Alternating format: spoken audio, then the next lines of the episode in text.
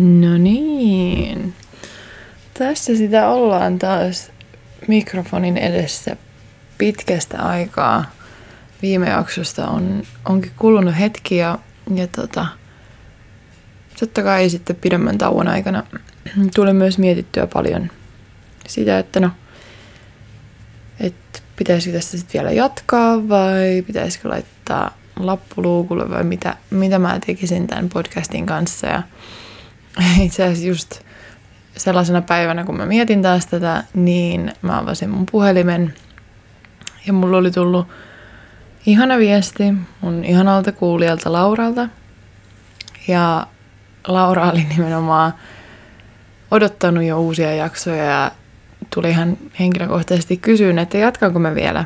Ja mun mielestä se oli niin selkeä merkki mulle, mutta se oli myös niin jotenkin sydäntä lämmittävä vastaanottaa, koska mä ymmärsin, että, että tällä on arvoa tällä mun podcastilla myös teille kuulijoille. Ja niin, tämä tämmöinen kommunikaatio mun ja kuulijoiden välillä on mulle ihan, ihan siis sanomattoman tärkeää. Ja mä toivon, että jatkossakin uskallatte tulla laittaa mulle palautetta ja risuja ja ruusuja, jos sieltä tuntuu. Ja edelleen niitä voi tosiaan laittaa. Ää, no, Laura tuli itse asiassa mulle henkilökohtaisesti Facebookissa laittaen. Siellä saa tulla. Mut löytää Elisabeth Hyppönen nimellä ja sitten niin, Instagramissa mä oon ihmisyyden kokemus podcast nimellä ja sitten sähköpostiakin saa laittaa ihmisyyden kokemus podcast.gmail.com. Mutta joo, siitä tosiaan on aikaa, kun on viimeksi äänitellyt. Ja mun oli pakko ottaa vähän pientä breikkiä siinä, kun alkoi sekä koulujutut vähän kasaantuun päällä. Mutta sitten niin, ihan kaiken rehellisyyden nimissä niin oma mielenterveys vaati myös ihan sitä, että mä otin taukoa, koska itsellä nousi semmoisia prosesseja pintaan, että niiden käsittely oli ja on edelleen aika ää, ehkä jopa arvaamatonta, tai että ei, ei aina osaa suhtautua tai tiedä omia energiatasojaan sillä, että miten, miten paljon on varaa tavallaan sekä antaa itselle omastaan, mutta sitten, että miten, miten paljon on varaa antaa myös muille siitä omasta energiastaan. Mutta niin, nyt erityisesti rohkaistuneena, niin mä haluan jatkaa jakamista ja, ja tehdä sen ähm, niin, rakkaudesta käsin, mikä tuokin mut tähän ähm, päivän aiheeseen. Mä haluan puhua pelko vs. rakkaus teemasta. Ja niin, pidemmittä puheitta heitetään tunnari päälle. Tervetuloa kuuntelemaan tätä jaksoa. Mun nimi on tosiaan Elisabeth Hyppönen ja mä pyöritän tätä ihmisyyden kokemusnimistä podcastia. Tämä pyörii tosi paljon ähm, itsensä kehittämisen ja psykologian aiheiden ympärillä. Mä oon itse psykologian opiskelija. Opiskelen täällä Hollannissa paraikaa ja niin, se on, psykologia on mulle semmoinen intohimo, josta mä haluan puhua. Mutta jes, tervetuloa kuuntelemaan.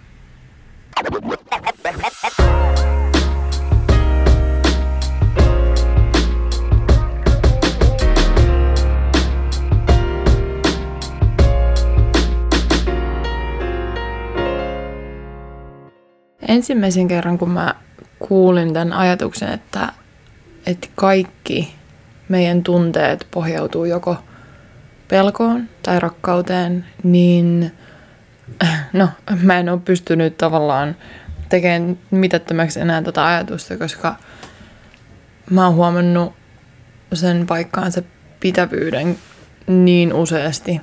Ja tämä taisi tulla ensimmäisen kerran mulla vastaan semmoisen life coachin kuin Tony Robbinsin podcastissa. Ja niin, mitä enemmän mä oon sitä pyöritellyt, niin mä oon sitä vakuuttuneempi siitä.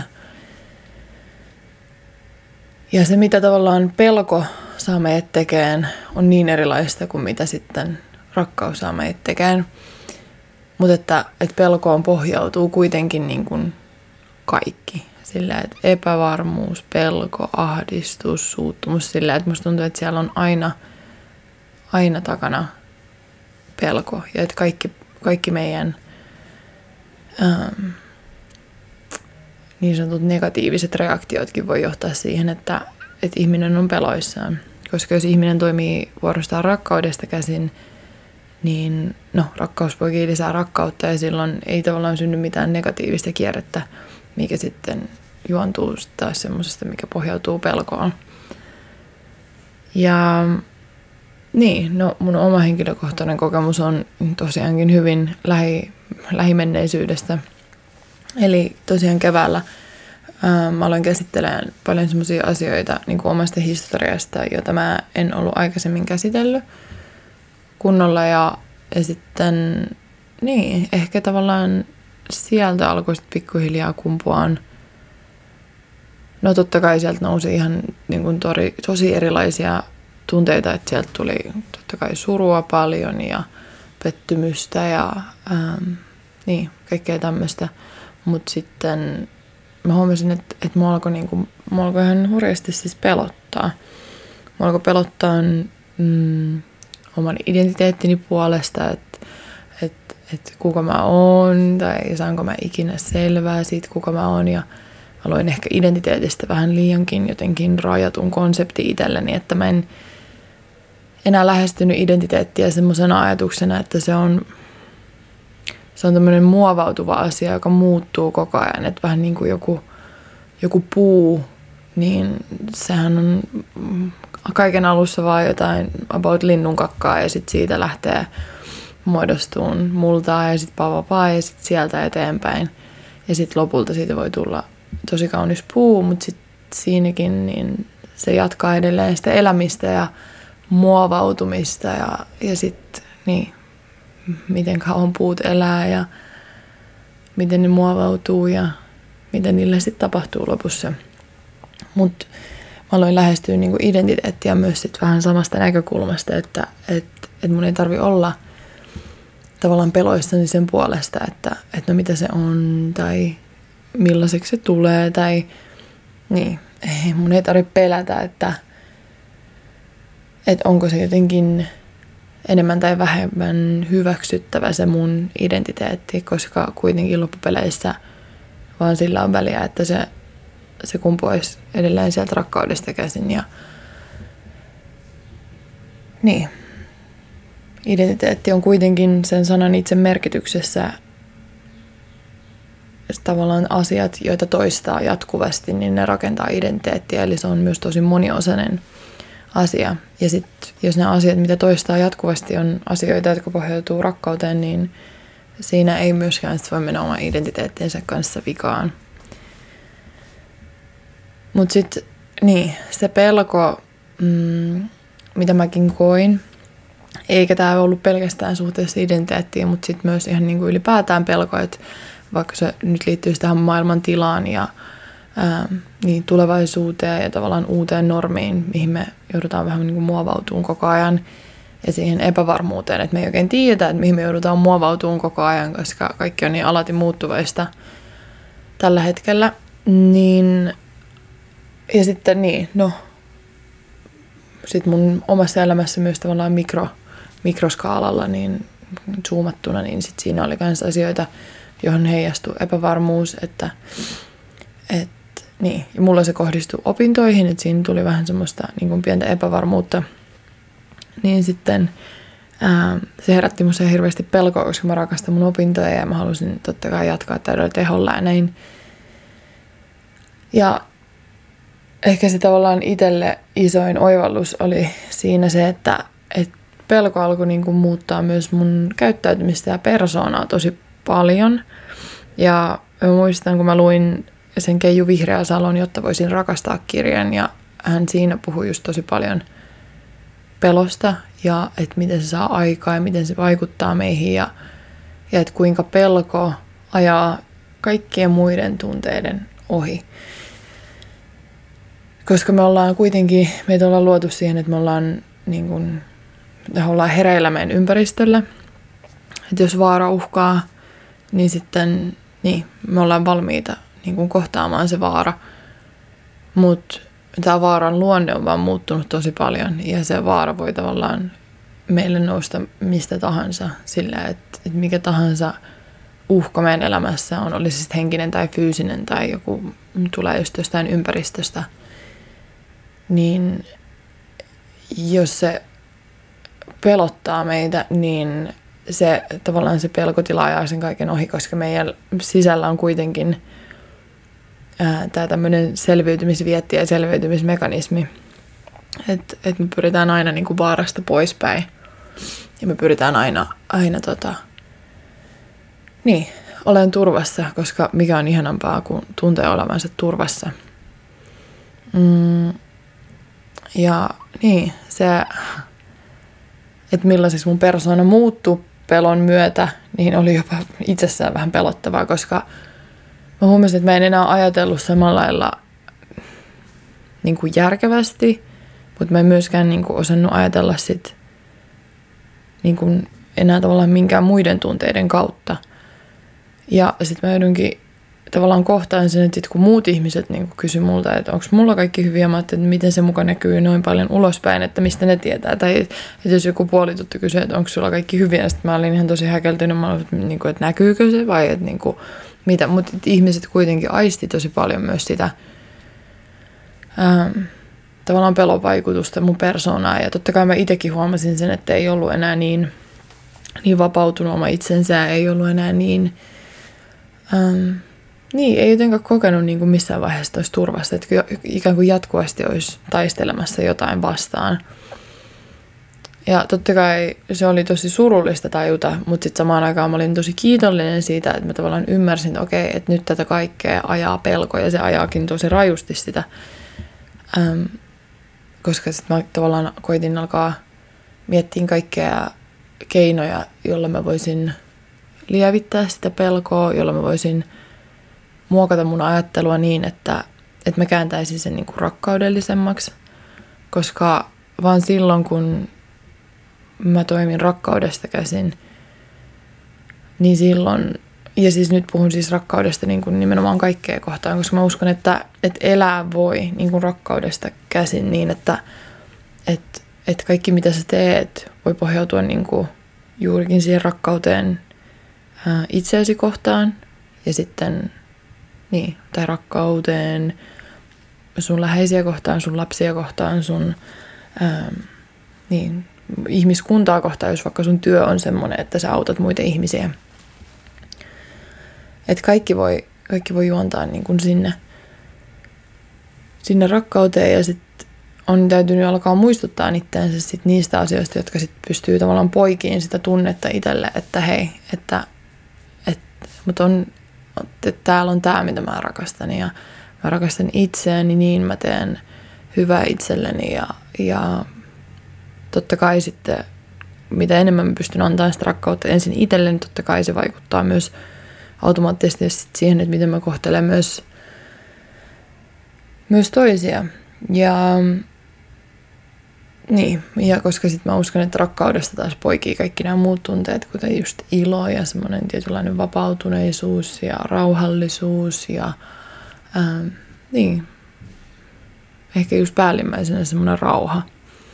Että sitten, koska pelon alla on, tulee just semmoinen taisteluvietti ja että mulla ainakin lähtee ahdistus rullaamaan tosi kovaa, koska päässä pyörii vaan niin kuin tuhat miljoonaa asiaa, että miten, ähm, että miten, miten mä saan ikään kuin korjattua sen kurssin ja miten mä saan tulevaisuuteni niin äh, semmoiselle raiteille, että, että mä uskallan elää tulevaisuuteeni. Ja niin, ahdistus kun kuitenkin on tulevaisuusorientoitunut tila, niin se just, että, että tavallaan, että kun mulla alkoi heijastua niin kuin paljon, tai mulla alkoi pyöriä niin kuin paljon tulevaisuuteen liittyvät pelot päässä, niin, niin se lisäsi sit sitä ahdistusta. Mutta sitten mä koitin ja koitan edelleen työstää just tosi paljon semmoista äm, niin kuin hyväksyvää rakkaudellista ajattelua tulevaisuutta kohtaan. Totta kai myös niin kuin tätä hetkeä, mutta omalla kohdalla, kun se tulevaisuus oli nimenomaan just se, mikä mua pelotti, niin, ja no totta kai pelottaa tavallaan edelleen, mutta nyt se ei enää tunnu olevan niin semmoista niin kuin akuuttia pelkoa, että nyt se on ehkä enemmän semmoista niin kuin, äm, tavallaan että se on tarpeeksi mietoa, että mä uskallan lähestyä sitä, eikä niin, että mä oon koko ajan sen pauloissa. Mutta nyt mä oon myös sisältänyt siihen mun oman ajatteluun paljon sitä, sitä rakkautta sitä tulevaisuutta kohtaan ja, ja niin kuin koittanut lisää ajatuksia siitä, että okei, että mitä, mitä kaikkea niin kuin to, toivoa siihen sisältyy ja että mitä mahdollisuuksia siellä. Mä olin ehkä rajannut itselleni jotenkin tosi kapean polun eteenpäin ilman, että, että mä ajattelin, että no niin, että mitä jos jotain niin kuin käy tälle mun upealle suunnitelmalle ja sitten joku osa siitä vähän murenee, niin mit, mitäs mä sitten teen, että mistä mä sitten löydän itteni. Niin tota, niin, niin nyt on alkanut poikiin paljon enemmän kaikkea semmoista, niin kuin, ei vitsi, että jos joku asia jääkin pois, niin sittenhän siinä on vaan enemmän tilaa uudelle asialle ja, ja että et, kun vaan tarpeeksi seuraa intohimoja ja löytää intohimoja itsestään, niin kaikkia niitä voi, ne on kaikki tavallaan tämmöisiä niin kuin intuitiivisia johtolankoja ja niitä voi lähteä just seuraamaan ja, ja, ja se on itse asiassa tosi upeaa pystyä tavallaan työstämään ja niin kuin käsittelemään sitä pelkoa ja kääntäen sitä niin kuin enemmän siihen rakkauteen. Ja niin, ja mä, no mä oon aika pienestä pitäen ollut silleen, että, että jos mä, esimerkiksi mulla oli pakko aikanaan lopettaa vaikka uutisten lukeminen ihan kokonaan, koska siis jos, jos mä luen uutisia, niin sit mä niinku sekoon nupistani, koska mä otan koko maailman murheet mun harteille, mutta nyt siltä on ollut vaan tosi vaikea välttyä, että on altistunut tälle, että mitä kaikkea maailmalla on meneillään – ja totta kai sieltä on tullut niin kuin paljon ähm, pelkoja, ehkä niin kuin nyt varsinkin semmoinen kahtiajako, että et, et kun ihmiset vähän taistelee ideologioista ja arvoistaan sillä, että et, et kun on niin vahvoja koulukuntia vaikka liittyen, niin kuin, että ottaako ihmiset rokotetta vai eikö ne ota rokotetta ja että et pitäisikö rokotteen ottaneilla olla eri oikeuksia kuin ei-rokotteiden ottaneilla ja näin poispäin. Niin sitten ehkä just semmoinen tavallaan kahtia jakoja, että ihmiset on niinku ikään kuin vastakkain tai laitettu tämmöisiin ryhmiin niinku vastakkain. Niin siis kauhean ahdistavaa jotenkin ja näin, mutta sitten mä oon myös kuunnellut paljon semmoisia lähteitä muun muassa podcastien muodossa. Ja, ja tota, saanut niistä niin kuin paljon rauhaa ja semmoista että et, hei, että tämähän on niinku upeaa, että periaatteessa kuitenkin kun elämähän menee koko ajan vaan eteenpäin, että turha niinku taaksepäin on edes katsoa, koska sekin on vähän sellaista pelkolähtöistä, että et, et koska pelkää sitä tulevaa niin paljon, niin sitten mieluummin katsoo taakse ja toivoisi, että, että silloin joskus kun asia oli edes jotenkuten ok, niin että olisipa se nyt sitten vieläkin. Niin, niin, niin tavallaan niin kuin tuottanut sitä, sitä toiveikasta ajattelua sinne pidemmälle. Ja niin, kyllä mä nyt haluan sanoa, että mä on tosi toiveikas niin kuin tulevaisuuden sekä oman että, että niin kuin yleisenkin suhteen. Sillä loppupeleissä mä uskon, että se on kuitenkin, tai voi olla, niin kuin, voi olla valinta myös vaikuttaa siihen, että et, et mihin keskittyy, niin sitten se kasvaa. Että et jos sit keskittyy rakkaudesta kumpuavaan toivo, toivoon ja toiveikkuuteen, niin sitten se alkaa ohjaan sitä elämää, kun sitten taas jos keskittyy ihan hirveästi pelkoon. Koska loppupeleissä kuitenkin ainoa varma asia tässä maailmassa on, on muutos, että muutoksia tapahtuu niin kuin ihan kaiken aikaa henkilökohtaisessa elämissä maailmanlaajuisesti. Ja mun mielestä, nyt, nyt mä niin kuin työstän sitä just, että, että että kuinka hyvä asia muutos voi olla. Ja just se, että et, et sit jos joku asia muuttuu tai se jää vaikka pois elämästä, joku asia, jonka olisi pitänyt toteutua, niin että se ei välttämättä tarkoita, että se on nimenomaan otettu pois, vaan että siihen sen paikalle on tullut tilaa. Mutta joo. Kiva olla takas mikrofonin ääressä ja mä todella toivon, että tästä, tästä oli että tota, taas iloa toivottavasti myös apua joillekin teistä. Ja siitä tosiaan saa tulla kertoa mulle, koska se on, se on aivan ihana saada kommunikoida teidän kanssa ja tietää, ketä, ketä siellä on. Ää, niin. Mä en tiedä, onko, ei voi sanoa mikrofonin toisessa päässä, mutta mietin just, onko kuulokkeiden toisessa päässä vai minkä toisessa päässä, mutta no, joka tapauksessa. Mm. Ja sit, no, mä haluan vielä tähän ihan loppuun jakaa, että nyt on ehkä vähän ulkona aiheesta, mutta, mutta kuitenkin mä kuulin tämän tänään, mun mielestä oli niin kauniisti sanottu, että, että healing is the way back, niin, niin. Eli tämmöinen paraneminen on sitä, että ää, palaa takaisin ikään kuin siihen autenttiseen itteensä. Ja tässä mä voisin ehkäpä kääntää sen niin, että, että palaa niin kuin pelosta takaisin siihen rakkauteen, niin healing is the way back, niin ainakin näin mä voisin itse sen tulkita. Mutta yes, ei muuta kuin ihanaa tätä päivää, viikkoa, aamu, iltaa, yötä, mitä ikinä. Palataan taas ensi jakson parissa. Ciao!